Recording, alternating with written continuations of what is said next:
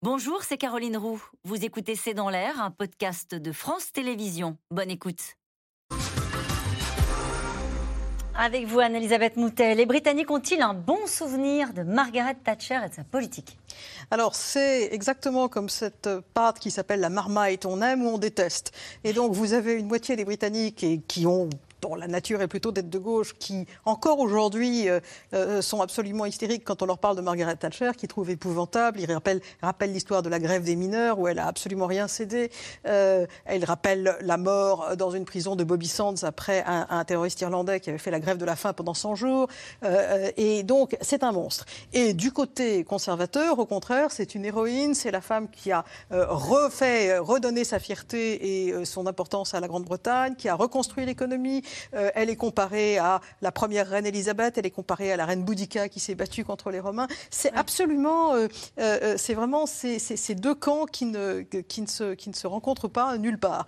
Il y a maintenant une certaine lecture. Vous avez des éditorialistes de gauche qui parlent d'elle comme étant une grande héroïne féministe. Il y a une anecdote à raconter sur le fait que quand Margaret Thatcher, une petite bourgeoise, donc méprisée par les, les aristocrates de son parti, est élue Premier ministre, d'autorité, elle devient membre du Carlton Club qui, à l'époque, n'accepte que les hommes.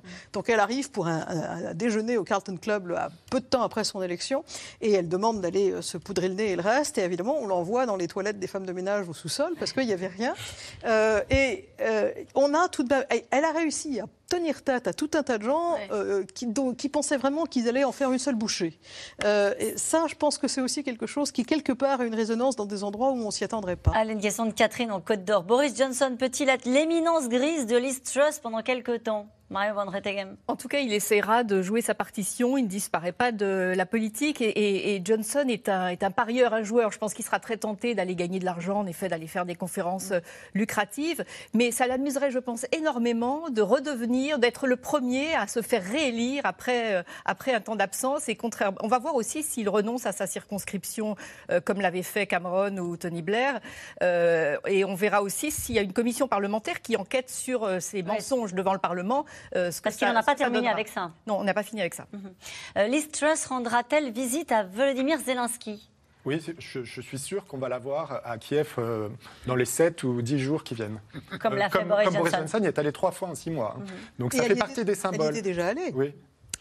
on connaît son premier déplacement? Non, pas encore bah, Peut-être Eric Albert Enfin, son premier déplacement dans le pays, c'est d'aller à Balmoral euh, euh, euh, voir la reine demain. Ah oui, quand même un mot là-dessus, parce que c'est comme ça que ça se passe. oui, mais normalement, tout ça devrait déjà être fait. Traditionnellement, après l'élection, il serait allé à Buckingham Palace, Boris Johnson présentait sa démission, Liz Truss lui succéder pour avoir l'ordre de former un gouvernement de Sa Majesté. Mais comme la reine est à Balmoral et qu'elle souffre quand même de quelques problèmes de mobilité, ce sont l'ex-premier ministre et la nouvelle première ministre qui vont prendre l'avion demain tour à tour pour aller voir la, reine.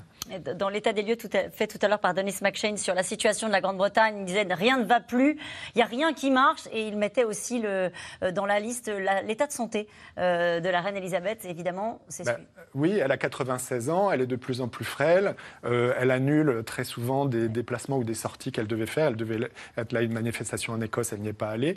Et ses conseillers ont jugé que c'était plus prudent de faire venir le Premier ministre à elle plutôt que de, de la faire venir à Londres. C'est son 17e C'est son 15e Premier ministre. 15e Premier ministre depuis son arrivée aux responsabilités.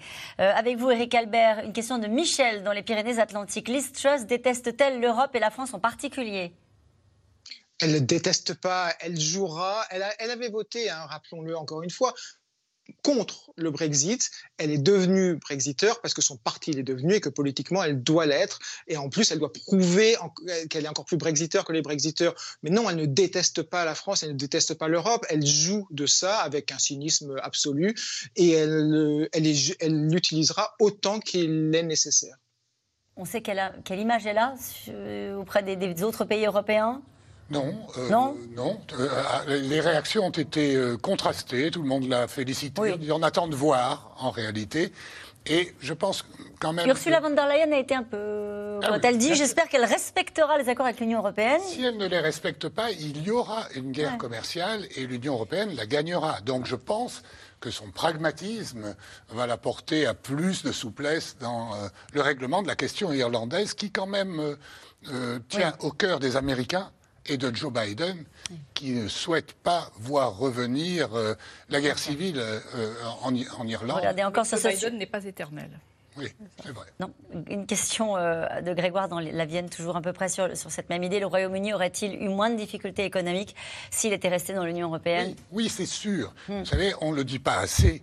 Le quoi qu'il en coûte en France n'aurait pas été possible si on n'avait pas été dans l'euro, n'est-ce pas euh, Donc euh, les Allemands aujourd'hui font amende honorable sur toute une série de sujets parce qu'ils sont dans l'euro et dans l'Union européenne.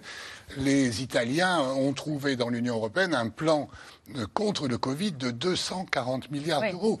Donc, si vous voulez, tout ça, eh ben, le, Royaume-Uni s'en est privé.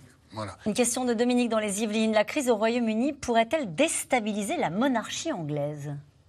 Non, probablement pas. C'est pas ça qui va déstabiliser la monarchie anglaise. C'est si le prince Andrew continue à penser qu'il peut revenir sur, la, sur le devant de la scène, c'est pas bien. Mais euh, parce que là, on dit, euh, on attend de la famille royale une moralité absolue, qui est celle de la reine, et quand l'un de ses enfants ne l'a pas, euh, ça c'est quelque chose qui choque. Mais au contraire, le symbole de la reine, c'est le symbole de quelqu'un de frugal, même si elle vit dans un palais de 360 pièces, qui ferme la lumière quand elle quitte la pièce où elle est, qui fait baisser la température parce que de toute façon le chauffage central euh, c'est pas euh, quelque chose de sa génération.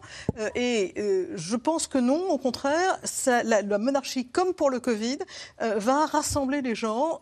et il y aura probablement des gestes, d'ailleurs, et de la reine et du prince Charles, qui se rapprochent tout de même lentement du trône, et qui ont a créé depuis très longtemps un, un organisme de caritatif qui est plus que ça et qui, qui s'occupe de donner des chances à des jeunes défavorisés. Ça, c'est quelque chose qui a 30 ans, le Princess Trust. Et donc, non, au contraire, ça va, ça va, ça va garder une certaine cohésion au pays.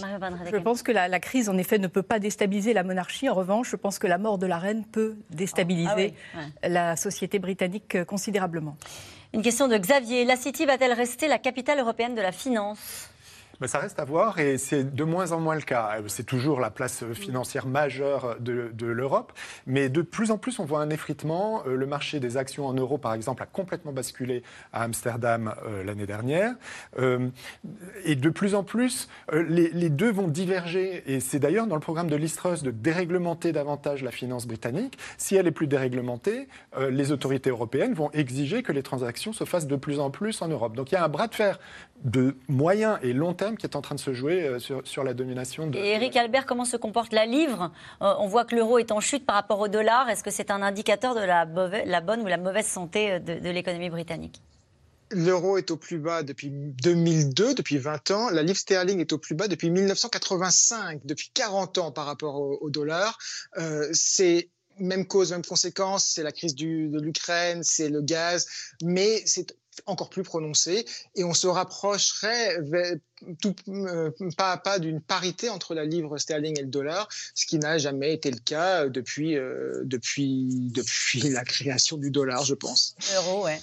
Euh, cette question, Liz Truss, meilleure communicante que Rishi Sunak? Oui.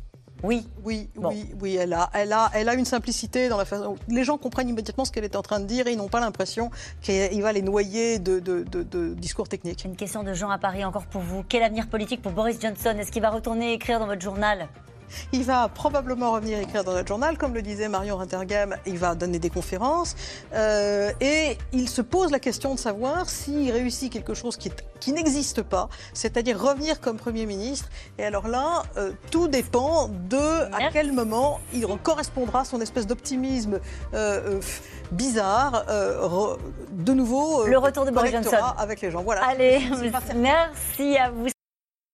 C'était C'est dans l'air, un podcast de France Télévisions. Alors s'il vous a plu, n'hésitez pas à vous abonner. Vous pouvez également retrouver les replays de C'est dans l'air en vidéo sur France.tv.